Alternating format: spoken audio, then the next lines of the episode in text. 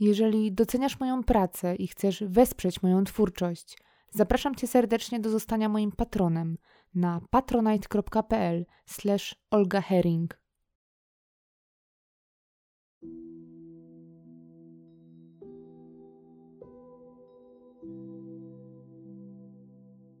Sprawa, o której dzisiaj opowiem, jest trochę inna od wcześniej poruszanych i może wydawać się wręcz sensacyjna lub przypominać scenariusz filmu.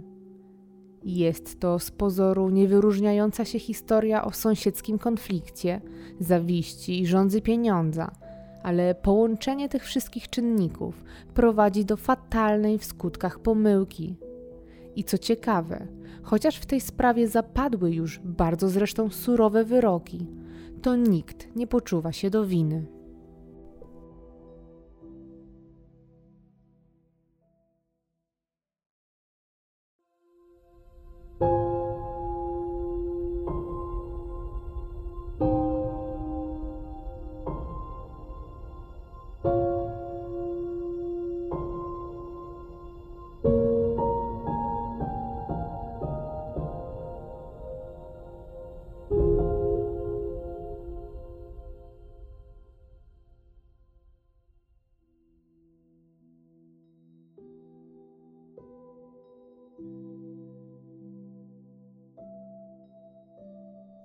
Jest pierwsza połowa lat dziewięćdziesiątych. Marlena od niedawna jest nastolatką i jest zupełnie zwyczajną dziewczyną. Jest wysoka, wyższa od rówieśników, do tego szczupła.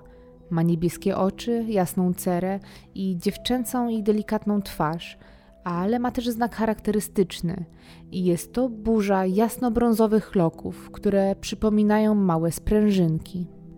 Marlena jest miłą i przyjazną młodą dziewczyną. Nie sprawia żadnych problemów wychowawczych, bardzo dobrze się uczy, pomaga swoim rodzicom, a w szkole jest lubiana przez rówieśników. Wszyscy kojarzą ją właśnie dzięki tej charakterystycznej fryzurze, ale też dlatego, że zawsze jest uśmiechnięta i pogodna. Najbliższa rodzina Marleny składa się z pięciu osób. Głową rodziny jest tata Ryszard, który z zawodu jest dekarzem i pracuje dla państwowych firm, ale prowadzi też działalność handlową w mieście. Mama Bogumiła jest z kolei nauczycielką geografii w okolicznej szkole podstawowej, a jej uczniowie bardzo ją lubią i szanują. Marlena nie jest jedynaczką, ma też rodzeństwo, starszą siostrę Patrycję i młodszego brata Michała – a wszyscy w piątkę tworzą szczęśliwą i spójną rodzinę i mieszkają w jednorodzinnym domu przy głównej ulicy w miejscowości Skarszewy. Skarszewy to niewielkie miasto na Pomorzu, które mieści się około 15 km od Starogardu Gdańskiego i 35 km od Gdańska. Miasteczko zamieszkuje trochę ponad 6 tysięcy osób i na pierwszy rzut oka niczym się nie wyróżnia, gdyby nie mały szczegół Dwa kilometry od centrum Skarszew, na południu miasta, znajduje się ośrodek turystyczno-wypoczynkowy zwany Borówno. Jest to niezwykle urokliwe miejsce, określane nawet mianem Perły Kociewia, a na ten tytuł bez wątpienia zasługuje, ponieważ znajduje się tu jezioro Borówno Wielkie, które wyróżnia się na tle innych i to w całym regionie. Woda jest tutaj pierwszej klasy czystości i do tego niezwykle przejrzysta. W słońcu przybiera wręcz zielonkawio-niebieski kolor, a duży fragment brzegu jeziora to szeroka, czysta, piaszczysta plaża. Samo jezioro otoczone jest pachnącym sosnowo-świerkowym lasem, a między jego drzewami ukryte są mniejsze i większe domki letniskowe. Chociaż poza sezonem jest to miejsce wręcz odludne – to kiedy tylko nadchodzi czerwiec, a wraz z nim początek sezonu wakacyjnego i ciepła pogoda, miejsce to zaczyna dosłownie tętnić życiem. W czasie letnim ze Starogardu Gdańskiego praktycznie co pół godziny kursuje zawsze pełen po brzegi, tak zwany czerwony autobus. Zjeżdżają się nim nad wodę wszyscy z okolicy, żeby spędzić dzień kąpiąc się w tej krystalicznej, czystej wodzie i żeby wylegiwać się w promieniach słońca. Rodziny spędzają tu całe urlopy, jako że większość domków to własność dużych zakładów, których są pracownikami, i jedynie mała część to domki prywatne. To właśnie tutaj, w tym typowo wypoczynkowym miejscu, rodzina Marleny na początku lat 90. wykupuje od spółdzielni Samopomoc Chłopska pawilon handlowy. Chcą rozkręcić tu interes i zarabiać na letnikach, których z roku na rok przybywa. Mają w planach zainwestować w gastronomię. Decydują się na ten krok, bo po sąsiedzku, kilka metrów dalej, znajduje się już drugi pawilon, który prowadzony jest odrobinę dłużej przez pana Romana, byłego milicjanta i aktualnie radnego miasta Skarszewy.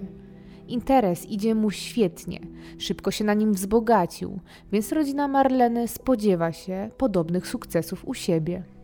Mężczyźni zresztą się znają i darzą sympatią. Zaczynają więc równocześnie rozkręcać swoje biznesy nad jeziorem. W ten sposób w nowo zakupionym pawilonie taty Marleny, pana Ryszarda, powstaje sklep spożywczy oraz smażalnia świeżych ryb. Podobnie zresztą jest po sąsiedzku u pana Romana, który także zainwestował w gastronomię. Interesy u obu rodzin idą bardzo dobrze i dość podobnie. Letników nie brakuje dla nikogo i w każdym sezonie zostawiają w ich lokalach spore pieniądze. Wszystko idzie świetnie i zapowiada się, że ma być tylko lepiej, a z roku na rok przybywa gości. Mija więc czas i w 94 roku, kiedy Marlena ma już 14 lat, jej tata postanawia iść o krok dalej i chce rozbudować swój pawilon o kolejne piętro. Tak też się dzieje i w ten sposób powstaje dwupoziomowy budynek, gdzie ostatecznie na jego parterze znajduje się spożywczy sklep, smażalnia świeżych ryb, gdzie można także kupić jakieś szybkie dania barowe. Natomiast na nowo powstałym piętrze tata Marleny decyduje się na lokal z barem z alkoholem. Kupuje tam też stoliki i stoły bilardowe. Wszystko to z widokiem na piękne jezioro Borówno. Bardzo szybko okazuje się, że jest to strzał w dziesiątkę, a inwestycja zaczyna przynosić zyski. Klientów nie brakuje, zwłaszcza wieczorami, kiedy robi się już ciemno i zbyt chłodno na kąpiele. Główną osobą, która zarządza inwestycjami, jest tata Marleny, pan Ryszard. Natomiast Marlena, jej mama i rodzeństwo bardziej pomagają w prowadzeniu interesu. Zajmują się szeroko pojętą obsługą lokali, a Marlena głównie pomaga w sklepie spożywczym, gdzie praktycznie codziennie w okresie letnim można spotkać ją za ladą. Dziewczyna, pomimo swojego młodego wieku, jest bardzo pracowita i chętna do pomocy. Ona i jej rodzeństwo są wychowywani w duchu pracy. Od czerwca do września intensywnie pomagają rodzicom w Borównie – a życie całej rodziny na czas wakacji praktycznie przenosi się z rodzinnego domu właśnie tutaj, gdzie pracują do późnych godzin wieczornych. Dlatego też, żeby nie musieć wracać do domu po ciężkim dniu, na zapleczu sklepu spożywczego mają zorganizowane małe mieszkanie, w którym nocują i odpoczywają. Marlena wbrew pozorom wcale nie jest przymuszana do pracy. Po prostu lubi pomagać w Borównie – Oprócz tego, że ma poczucie spełnionego obowiązku, to ma też okazję zarobić swoje własne pieniądze, które oczywiście dostaje za pracę. Pokaźne kieszonkowe, którym może gospodarować wedle własnego uznania, to przecież marzenie każdego nastolatka. Do tego Marlena ma też okazję dobrze się bawić na miejscu, bo przecież w czasie, w którym nie pracuje, korzysta ze wszystkich uroków tego miejsca i bawi się tutaj chodzi na plażę, pływa w jeziorze, chodzi też na dyskoteki, spędza czas ze swoim chłopakiem Olkiem, w którym jest szaleńczo zakochana. Ten wakacyjny czas pozwala jej łączyć obowiązki z przyjemnościami. Interes z roku na rok idzie świetnie, a dla rodziny Marleny to idealne miejsce, by przez sezon zarobić spore pieniądze.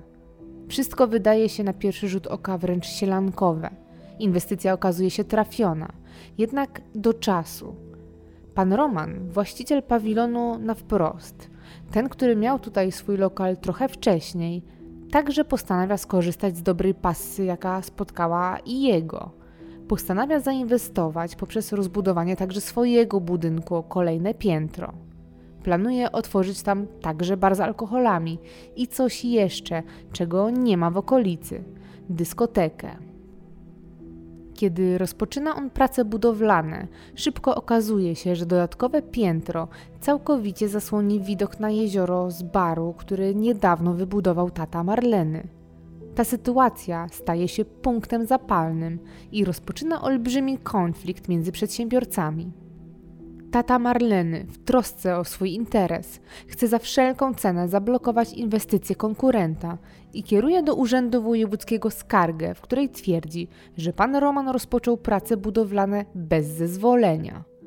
Na czas rozstrzygnięcia tego sporu urząd wstrzymuje pracę u pana Romana, narażając go na dodatkowe koszty, co podsyca złe emocje, które właśnie teraz rozpoczynają nowy, wrogi etap w tej niegdyś przyjacielskiej relacji. Od tego momentu mężczyźni zaczynają utrudniać sobie wzajemnie życie, coraz to nowymi donosami, a także złośliwościami. Wyciągają na siebie brudy, także z przeszłości, a skargi i pisma na siebie wzajemnie piętrzą się w różnych instytucjach. Ten konflikt zaczyna przypominać kulę śniegową, która rośnie i przyspiesza do tego stopnia, że zaczynają interesować się nią nawet lokalne media, które okrzykują mężczyzn z karszewskim Kargulem i Pawlakiem. Kiedy mężczyźni przypadkowo spotykają się na mieście, także nie szczędzą sobie ostrych słów. Atmosfera jest napięta i nieprzyjemna, a w tym wszystkim są dzieci, które nie do końca rozumieją, co się dzieje w tym biznesowym świecie dorosłych. Marlena nie chce uczestniczyć w konflikcie. Pomimo atmosfery niechęci do pana Romana, w jakiej przyszło jej żyć, zawsze i tak mówi mu dzień dobry z uśmiechem, ani nie ma wrogich relacji z jego dziećmi. Te kłótnie pozostają tylko między dorosłymi. Pomimo utrudnień, ostatecznie dodatkowe piętro w pawilonie pana Romana zostaje wybudowane.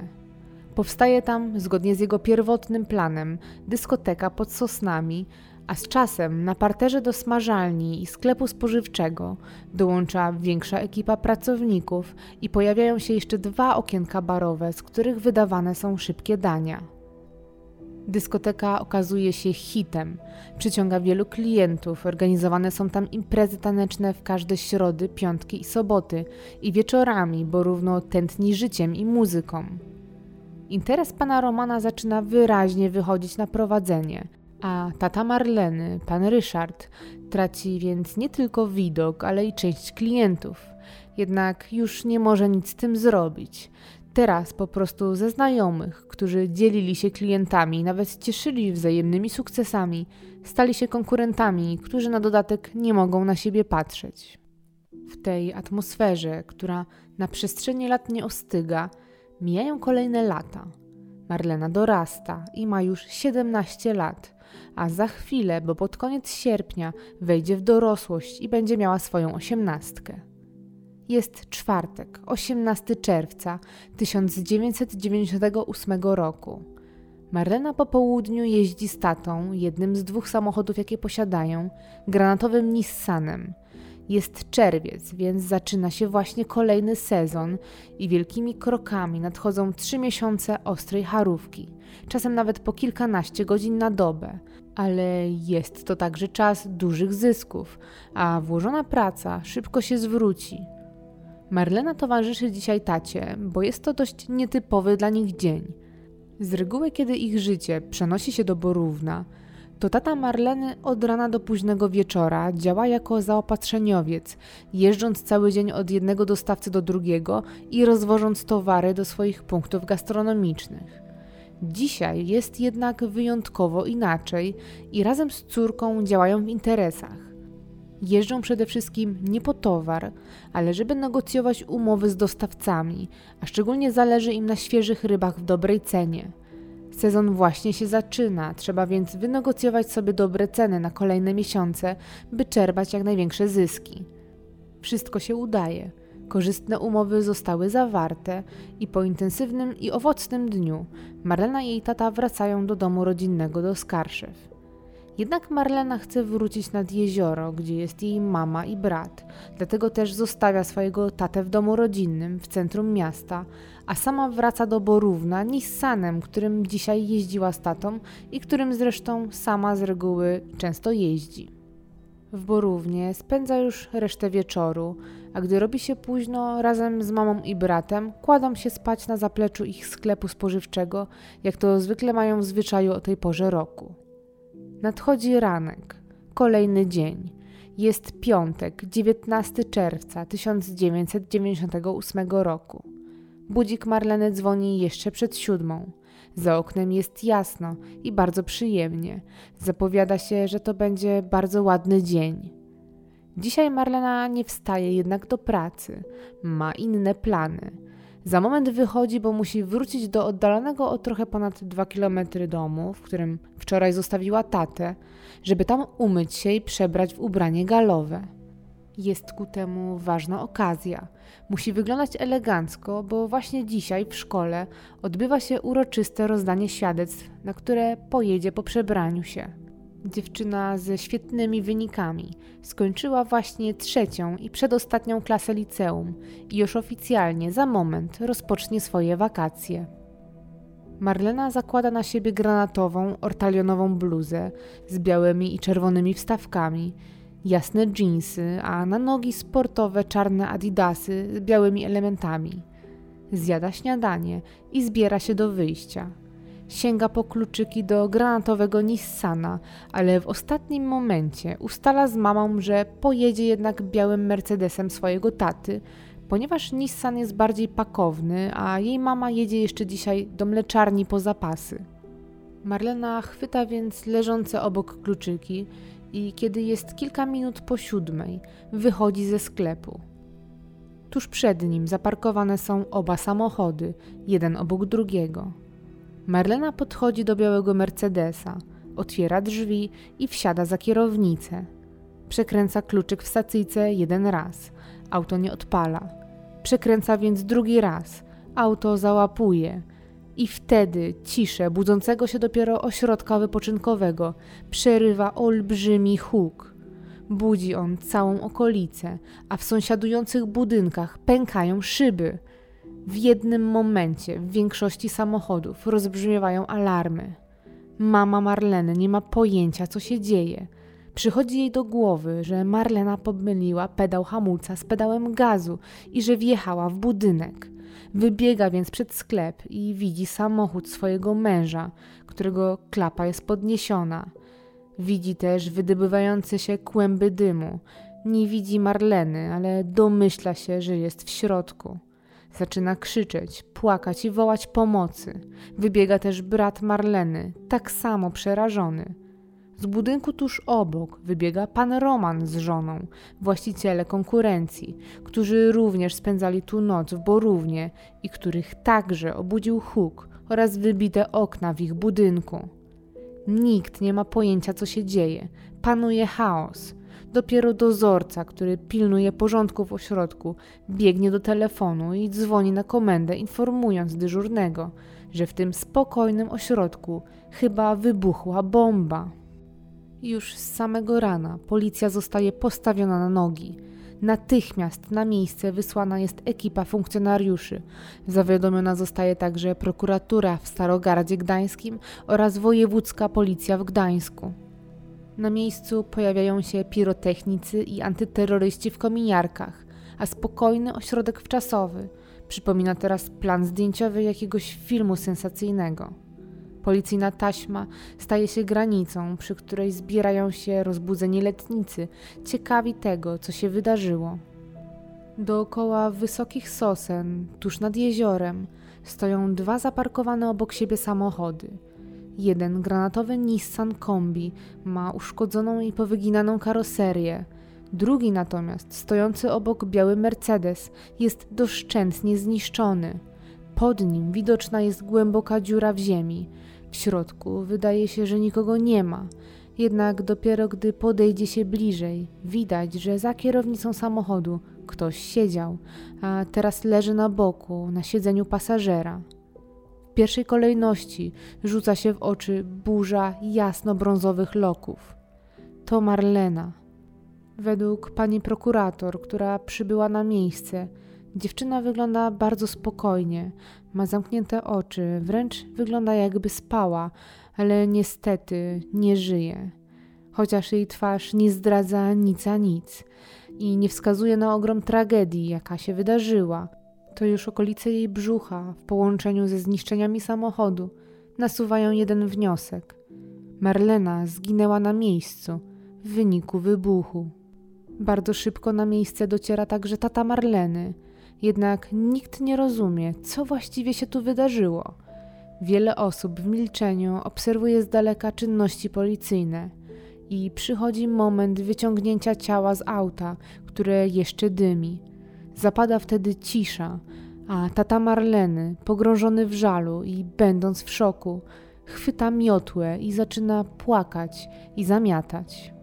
Pojawia się też pan Roman, który w geście współczucia i solidarności wyciąga rękę do pana Ryszarda. Zaprasza też wszystkich do swojego lokalu, by tam mogli usiąść, zebrać myśli i żeby policja mogła tam przesłuchać wszystkich świadków. W tym samym czasie śledczy rozpoczynają pracę i zaczynają zbieranie wszelkich dowodów, które pomogą wyjaśnić, co właściwie się tutaj stało i dlaczego ta młoda i piękna dziewczyna nie żyje. Już podczas dokładnych oględzin do wszystkich zaczyna docierać, jak wielka tragedia się wydarzyła i że na pewno nie był to przypadek. Fotel, na którym siedziała Marlena, jest całkowicie wyrwany z prowadnic i praktycznie stoi luzem, a samo siedzenie i podwozie pod nim to w zasadzie jedna wielka dziura. Policjanci są niezwykle skrupulatni. Za pomocą sita przeszukują nawet piaszczystą ziemię spod samochodu, szukając w niej najdrobniejszych elementów, mogących okazać się ważnym dowodem. Nie omijają niczego. Każdy kawałek plastiku, każdy fragment blachy, czy nawet niedopałki papierosów. Wszystko może okazać się istotne i wszystko jest przez nich zbierane do badań. Zadanie jest jednak bardzo trudne, ponieważ szczątki Mercedesa rozrzucone są w promieniu kilkudziesięciu metrów. Wiele z nich jest wbite w okoliczne drzewa czy budynki. Będzie to dla nich trudna układanka.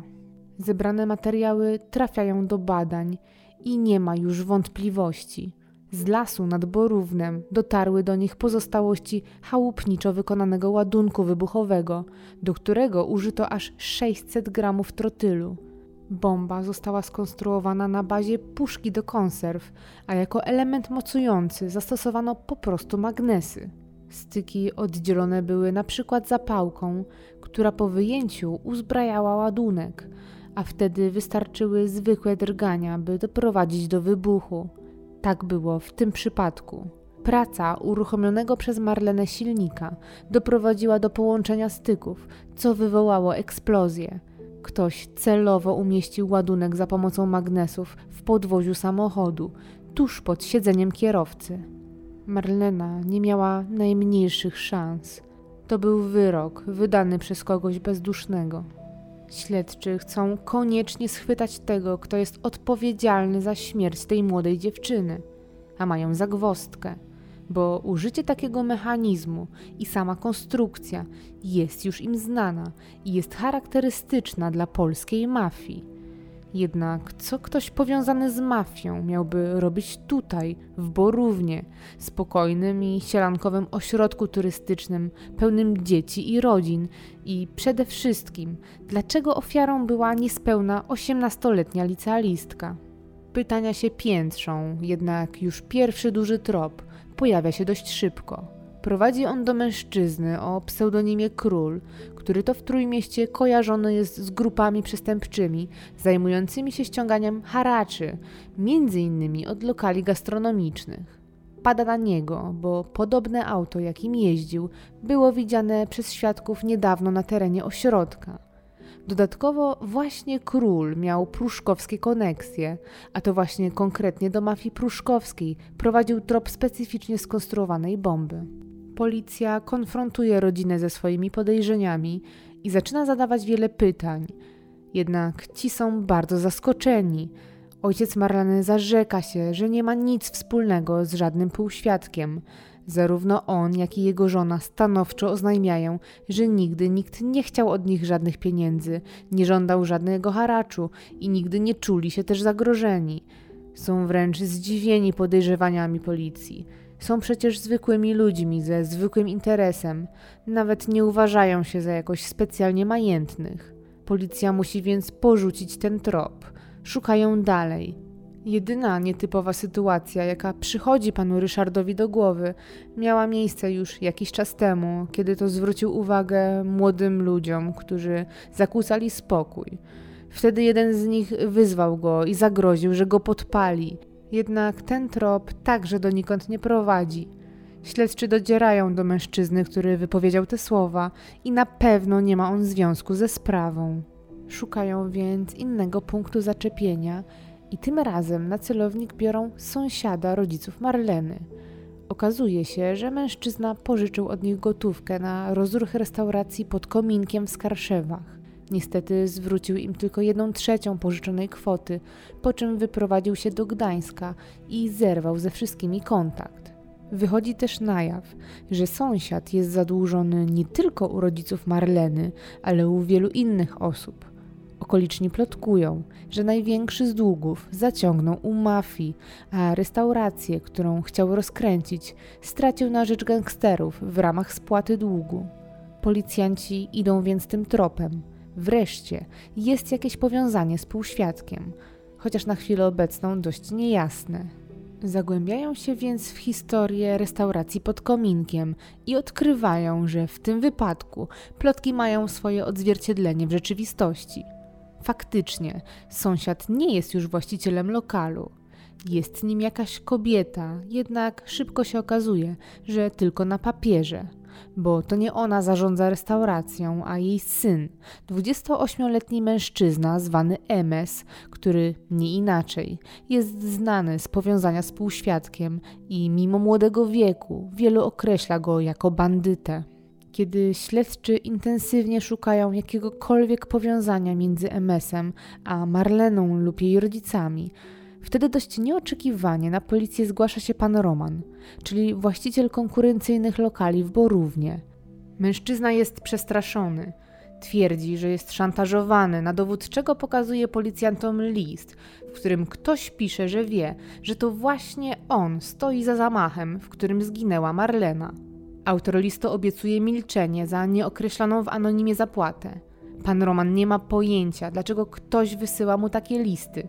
Jest niewinny i nie rozumie, kto i co ma na celu go tak zastraszać. Policja stara się pomóc, jednak nie udaje się ustalić autora tego anonima. Nikt zresztą nie wierzy, że pan Roman mógłby mieć coś wspólnego z tymi wydarzeniami. Mijają kolejne miesiące, a policja wciąż nie ma żadnych dowodów, by wskazać mordercę Marleny, który jest wciąż bezkarny. Zrozpaczeni rodzice, pan Ryszard i pani Bogumiła, czują się coraz bardziej bezradni i zaczynają obawiać się, że prawda nigdy nie wyjdzie na jaw. Podejmują więc własne kroki i wyznaczają nagrodę w wysokości kilkudziesięciu tysięcy złotych dla tego, kto pomoże ująć sprawcę. Mimo, że ogłoszenie pojawia się w ogólnopolskiej prasie i dociera w każdy zakątek kraju, nikt się nie odzywa motywu i winnego wciąż brak. Zaledwie 7 miesięcy później, na początku 99 roku, śledztwo zostaje umorzone. Rodzice Marleny są załamani. Nie dość, że stracili ukochaną córkę, to jeszcze nikt za to nie odpowie. Nie odpuszczają jednak. Piszą zażalenie na decyzję, która wypłynęła z prokuratury i zaczynają mówić głośno o tym, że o śmierć swojej córki obwiniają kogoś. I jest to pan Roman. Ich zdaniem to tata Marleny był celem ataku, a motywem było pozbycie się konkurencji. Z takimi informacjami małżeństwo idzie do prasy i w jednym bardzo dużym dzienniku sensacyjno-rozrywkowym ukazuje się materiał, który relacjonuje odczucia rodziny. Przedstawia też tam pana Romana w negatywnym świetle i wychodzą na jaw niewygodne fakty z jego przeszłości. Równocześnie z pojawieniem się tych doniesień, tata Marleny zgłasza na policji fakt, że doniesiono mu, że już w przeszłości konkurent z Borówna zlecił jego pobicie i to osobom z gdańskiego półświadka i że mężczyzna ten jest zdolny do takich czynów. To wszystko sprawia, że śledztwo zostaje wznowione. Mało tego, prokuratura idzie o krok dalej. Zleca zastosowanie podsłuchów oraz powołanie świadka incognito, który pojawił się w tej sprawie. Jest to pierwszy taki świadek na całym Pomorzu. Świadek incognito potwierdza słowa taty Marleny odnośnie tego, że pojawiło się na niego zlecenie. Twierdzi, że sam był świadkiem takiej rozmowy jakiś czas przed tragedią. Pod restaurację pod kominkiem podjechało ciemnogranatowe BMW, z którego wysiadł jej nowy, szemerany właściciel MS, po czym odbył krótką, ale treściwą pogadankę z panem Romanem. Według świadka mężczyźni rozmawiali na około miesiąc przed zdarzeniem w Borównie i bardziej niż rozmowa była to ostra wymiana zdań, pełna wulgaryzmów. Pan Roman miał pretensje, że tata Marleny wciąż żyje, mimo rzekomych obietnic, że zostanie wyeliminowany. Wydaje się, że to niezwykle istotne zeznania, jednak to wciąż za mało na postawienie komukolwiek zarzutów. Prokuratura, mimo tych nowych informacji, po raz drugi już umarza sprawę. Mija czas. Niecałe trzy lata po śmierci Marleny, do aresztu za sprawą wymuszeń, a także z powodu pobicia swojej partnerki, trafia MS. Policja postanawia wykorzystać moment i przyjrzeć się zachowaniu pana Romana. Organizują się i zaczynają podsłuchiwać przedsiębiorcę. Nie muszą długo czekać. Zatrzymanie MS-a natychmiast wywołuje reakcję i sprawia, że pan Roman zaczyna zachowywać się bardzo dziwnie. Od razu, gdy tylko docierają do niego informacje o aresztowaniu, Wyzwania do mamy właściciela restauracji pod kominkiem i usilnie próbuje dowiedzieć się, co jest powodem aresztowania jej syna. Jest przy tym nerwowy i wyraźnie zaniepokojony zaistniałą sytuacją. To zachowanie sprawia, że policjanci tylko umacniają się w przekonaniu, że coś tu nie gra. Jednak pan Roman jest bardzo ostrożny. Nie mówi nic, co mogłoby mu zaszkodzić. Nic zresztą dziwnego, jest przecież byłym milicjantem i zna wiele policyjnych sztuczek. Śledczy mają więc trudny orzech do zgryzienia. Pozostaje im tylko czekać i liczyć, że Roman popełni błąd. Mija jednak czas i nic takiego się nie dzieje. Wiedzą, że taka ostrożność może trwać jeszcze bardzo długo. Wpadają więc na inny pomysł. Chcą nakłonić do mówienia drugą stronę, Emesa, który wciąż jest w areszcie. Obmyślają więc plan, który nasuwa im się sam, bo MS wysyła z aresztu gryps, który przechwytują. List ten zaadresowany jest do nikogo innego jak do pana Romana. W skrócie, młody właściciel restauracji pisze tam, że policja wypytuje go o pewne sprawy i żeby pan Roman domyślił się, o które chodzi.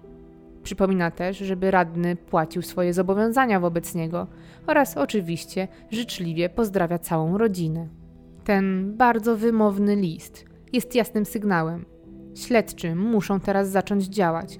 Pod pretekstem kary za przechwycony gryps MS zostaje przeniesiony do zakładu karnego w Sztumie, a tam osadzony w celi dla niebezpiecznych przestępców.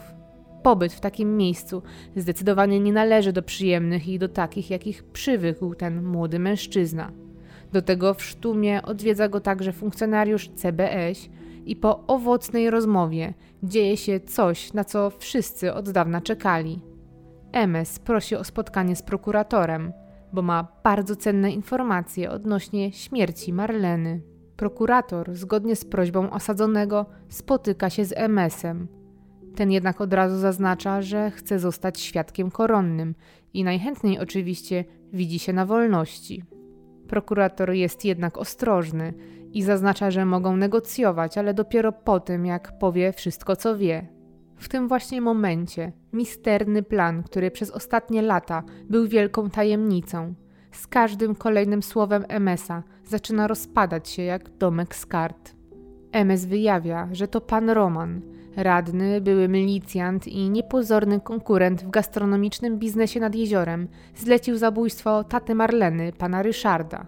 Według niego pan Roman wynajął byłego górnika spod Lublina, który był zafascynowany pirotechniką, a MS był jedynie pośrednikiem między konstruktorem a zleceniodawcą. Właściciel restauracji stara się też umniejszyć swój udział, twierdząc uparcie, że nie miał pojęcia, że miał to być zamach i że w ogóle ktokolwiek miał zginąć. Po tych informacjach w marcu 2001 roku policja natychmiast zatrzymuje konstruktora oraz pana Romana. Żaden z mężczyzn nie przyznaje się ani nie poczuwa do winy. Pan Roman od samego początku twierdzi, że jest wrabiany i że motyw zlecenia morderstwa i to z takim rozmachem z powodu sezonowego biznesu jest wręcz absurdalny. Dodaje, że konflikt trwał między nimi już od dawna. Faktycznie nie lubili się, ale przecież nie do tego stopnia, żeby robić sobie wzajemnie krzywdę. Prokuratura widzi to jednak zupełnie inaczej. Według ustaleń pan Roman planował wszystko prawie rok. Konkurencyjne lokale rodziny Marleny, według wyliczeń, zmniejszały jego zyski o blisko 30 tysięcy złotych na sezon i być może właśnie tyle więcej miałyby jego lokale, gdyby miał monopol nad Borównem. Według prokuratury to właśnie pobudki finansowe w połączeniu z osobistą niechęcią były motywem. I faktycznie ofiarą miał być pan Ryszard, ojciec Marleny, jednak w wyniku pomyłki życie straciła młoda dziewczyna. Pozostaje teraz przeanalizować wszystkie dowody, przesłuchać wszystkich świadków oraz podejrzanych i wreszcie zakończyć tę sprawę i ukarać winnych śmierci, a rodzinie oddać sprawiedliwość, jaka im się należy. Jest 23 września 2003 roku ponad 5 lat od tragicznej śmierci Marleny. Po procesie, który trwał 14 miesięcy i ostatecznej wielogodzinnej naradzie sędziowskiej, sąd skazuje wszystkich trzech mężczyzn, zarówno pana Romana, Emesa oraz konstruktora, na dożywotnie pozbawienie wolności, co oznacza, że ubiegać się mogą o zwolnienie warunkowe dopiero po 25 latach od siatki. Pan Roman, kiedy słyszy wyrok, upada bezwładnie na ławkę. Jego córka zanosi się płaczem, a syn wychodzi z sali. Dla wielu ten wyrok wydaje się bardzo surowy, szczególnie dla Emesa, który przecież chciał zostać świadkiem koronnym, jednak nim nie został. A wynika to z tego, że śledczy od samego początku nie wierzyli w jego wersję o tym, że nie wiedział, że to zamach na czyjeś życie. Podejrzewali, że próbuje zmniejszyć swój udział. Status świadka koronnego może dostać tylko osoba, która nie jest w żaden sposób uwikłana w zabójstwo, i właśnie takie zadanie mieli śledczy. Musieli wykazać, że MS kłamie i że miał inne intencje niż mówi. W tym wypadku pomagają zeznania świadka incognito. Wskazują one jasno, że MS doskonale wiedział nie tylko, że chodzi o pozbawienie kogoś życia, ale także doskonale wiedział, kto był celem. Świadek incognito w swojej relacji opisywał z całą pewnością i pełnym przekonaniem, że MS podjechał na swoją rozmowę z panem Romanem ciemnogranatowym BMW. MS broniąc się twierdził, że nigdy nie miał ani nie jeździł takim samochodem, co zresztą miało swoje potwierdzenie we wszystkich dokumentach. Faktycznie ani on nie posiadał takiego samochodu, ani nikt z jego bliskich. Śledczy jednak nie dają za wygraną. Wiedzą, że właściwie tylko ten samochód jest ich punktem zaczepienia. Przeszukują masę dokumentów w różnych urzędach, niestety bez skutku, ale szukają dalej i sięgają także za granicę. Udaje się. Bingo. MS kilka miesięcy przed śmiercią Marleny był zatrzymany do kontroli drogowej przez niemiecką policję za zbyt szybką jazdę, za którą został ukarany mandatem a według policyjnego raportu podczas przekraczania dozwolonej prędkości kierował ciemnogranatowym BMW zgodnym z opisem świadka incognito. Wtedy jest już jasne. MS mija się z prawdą i wszystko wskazuje na to, że rozmowa o zleceniu faktycznie miała miejsce, a na dodatek właściciel restauracji celowo pojechał na nią cudzym autem, żeby ciężej było go powiązać ze sprawą. To wszystko tworzy w sądzie spójny i jasny obraz trzech mężczyzn i ich ról w tej układance, gdzie ruch każdego z nich był ściśle powiązany. Według prokuratury wszystko zaczyna się wraz z momentem, w którym MS, nie do końca legalnie, przejmuje restaurację pod kominkiem. Pan Roman, jako radny i osoba wpływowa w okolicy, pomaga mu przyspieszyć sprawy urzędowe w związku z tym przejęciem. MS chce się odwdzięczyć. W zamian obiecuje pozbycie się konkurencji z Borówna, na którą wielokrotnie żali mu się pan Roman. Zaczynają więc planować wspólną zbrodnię i wtedy MS przypomina sobie o swoim dawnym koledze z Lublina. Pamięta, że ładunki wybuchowe to jego konik. Kontaktuje się więc z nim i prosi, żeby przyjechał do niego do Skarszew. Oczywiście nie za darmo. Mężczyzna zgadza się, ma długi. Potrzebuje pieniędzy, a MS oferuje mu między 10 a 15 tysięcy złotych za skonstruowanie i podłożenie ładunku. Człowiek z Lublina bez wahania zgadza się na ten układ. Jest to dla niego chleb powszedni. Skonstruował już ponad setkę takich mechanizmów dla przeróżnych gangów w całej Polsce. Konstruktor przekazuje MS-owi listę potrzebnych elementów, które ten mu kompletuje, a następnie ustalają szczegóły z gotowymi składowymi i planem działania, wdrożony już w plan mężczyzna wraca do Lublina. Tam już w swoim mieszkaniu wszystko składa w jedną niebezpieczną całość. Z gotową, niepozorną puszką, która wymaga już jedynie uzbrojenia, wraca pociągiem przez pół Polski do Skarszew. Tam jest widziany przez świadków w restauracji pod kominkiem, dzień przed tragicznym dniem. Następnie w nocy z 18 na 19 czerwca MS i konstruktor udają się do Borówna. Widzą dwa zaparkowane przed sklepem samochody, oba należące do rodziny Marleny. Prawdopodobnie właśnie to ich myli. Nikt nie wie, że tej nocy wyjątkowo pan Roman nie śpi na zapleczu sklepu, mimo że na miejscu jest zaparkowany jego samochód. Właśnie teraz, kiedy ci dwaj mężczyźni zastawiają na niego śmiertelną pułapkę, ten śpi sam w swoim domu dwa kilometry dalej.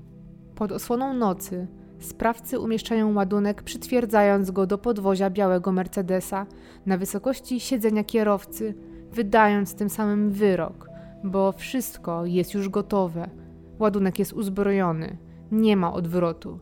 Mechanizm czeka tylko na najmniejszy ruch, który złączy styki. Z samego rana do auta wsiada niczego nieświadoma Marlena, a sekundy później, zanim nawet zdąży zorientować się, co się dzieje, ginie na miejscu. Gdyby wsiadła, tak jak planowała początkowo, do Nissana, czyli samochodu, którym zazwyczaj jeździła, to sama by przeżyła, ale godzinę później zginęłaby jej mama i jej jedenastoletni brat.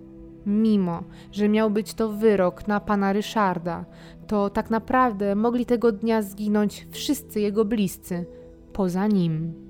Pomimo bardzo szczegółowego śledztwa, wszyscy trzej mężczyźni uważają, że zostali skazani niesłusznie. MS i konstruktor przerzucają winę na dwóch pozostałych. Każdy z nich twierdzi, że to nie on podłożył ładunek i tym samym z tego powodu nie jest odpowiedzialny za śmierć Marleny. MS uważa się tylko za pośrednika, który jedynie skontaktował ze sobą zleceniodawcę i wykonawcę. Konstruktor uważa się za kogoś, kto tylko stworzył i przekazał produkt dalej. Pan Roman natomiast w ogóle nie przyznaje się do winy, nie przyznaje się do zlecenia zabójstwa i nie czuje się odpowiedzialny za śmierć Marleny. Wielu mieszkańców, a także rodzina nie wierzą w jego winę. Twierdzą, że to wszystko spisek uknuty przez MS-a, który chciał przejąć także lokale w Borównie i tym sposobem pozbyć się obu właścicieli. Mężczyźni składają więc wnioski o wznowienie procesu i każdy z nich wierzy, że już niedługo wyjdzie na wolność. Jest 4 lutego 2006 roku, półtora roku po wyroku i niedługo 8 lat po śmierci niewinnej nastolatki to właśnie dzisiaj sąd apelacyjny utrzymuje w mocy wyrok zarówno pana Romana oraz konstruktora. Natomiast MS-owi zmniejsza karę z dożywocia na 25 lat. Kara zostaje skrócona za współpracę i tym samym pomoc w ujęciu pozostałych sprawców. Niedługo mężczyzna wyjdzie na wolność. W pięknych okolicznościach przyrody w czerwcu 98 roku nad jeziorem w miejscu, które każdemu powinno kojarzyć się dobrze, bo z wakacjami i beztroskim czasem, nagle ginie w okrutny sposób piękna młoda dziewczyna, zostawiając wielki ból w sercach swoich najbliższych. Marlena ginie nie dość, że przypadkowo, to z niezwykle niskich pobudek. Jej śmierć to wynik zawiści i rządzy pieniądza. Według ustaleń prokuratury, łączna kwota, jaką miał przekazać pan Roman za zabójstwo ojca Marleny, wynosiła 20 tysięcy złotych. Na tyle w tym przypadku zostało wycenione ludzkie życie. Nikt z oskarżonych nie poczuwa się do winy. Można odnieść wrażenie, że brak bezpośredniego kontaktu z ofiarą w momencie jej śmierci w jakiś sposób ucisza ich sumienie i poczucie odpowiedzialności. Lecz czy w ogóle można mówić o sumieniu w tym przypadku? Dzisiaj Marlena miałaby 41 lat. W miejscu, w którym zakończyło się jej życie, znajduje się teraz pamiątkowa tablica, a w elewacji budynku, gdzie niegdyś znajdował się sklep spożywczy, wciąż znajdują się ślady po tym tragicznym wydarzeniu. I chociaż nic nie zwróci życia ukochanej osoby, ani nie ukoi bólu z powodu straty, to przynajmniej w tej sprawie najbliższa rodzina doczekała się sprawiedliwości.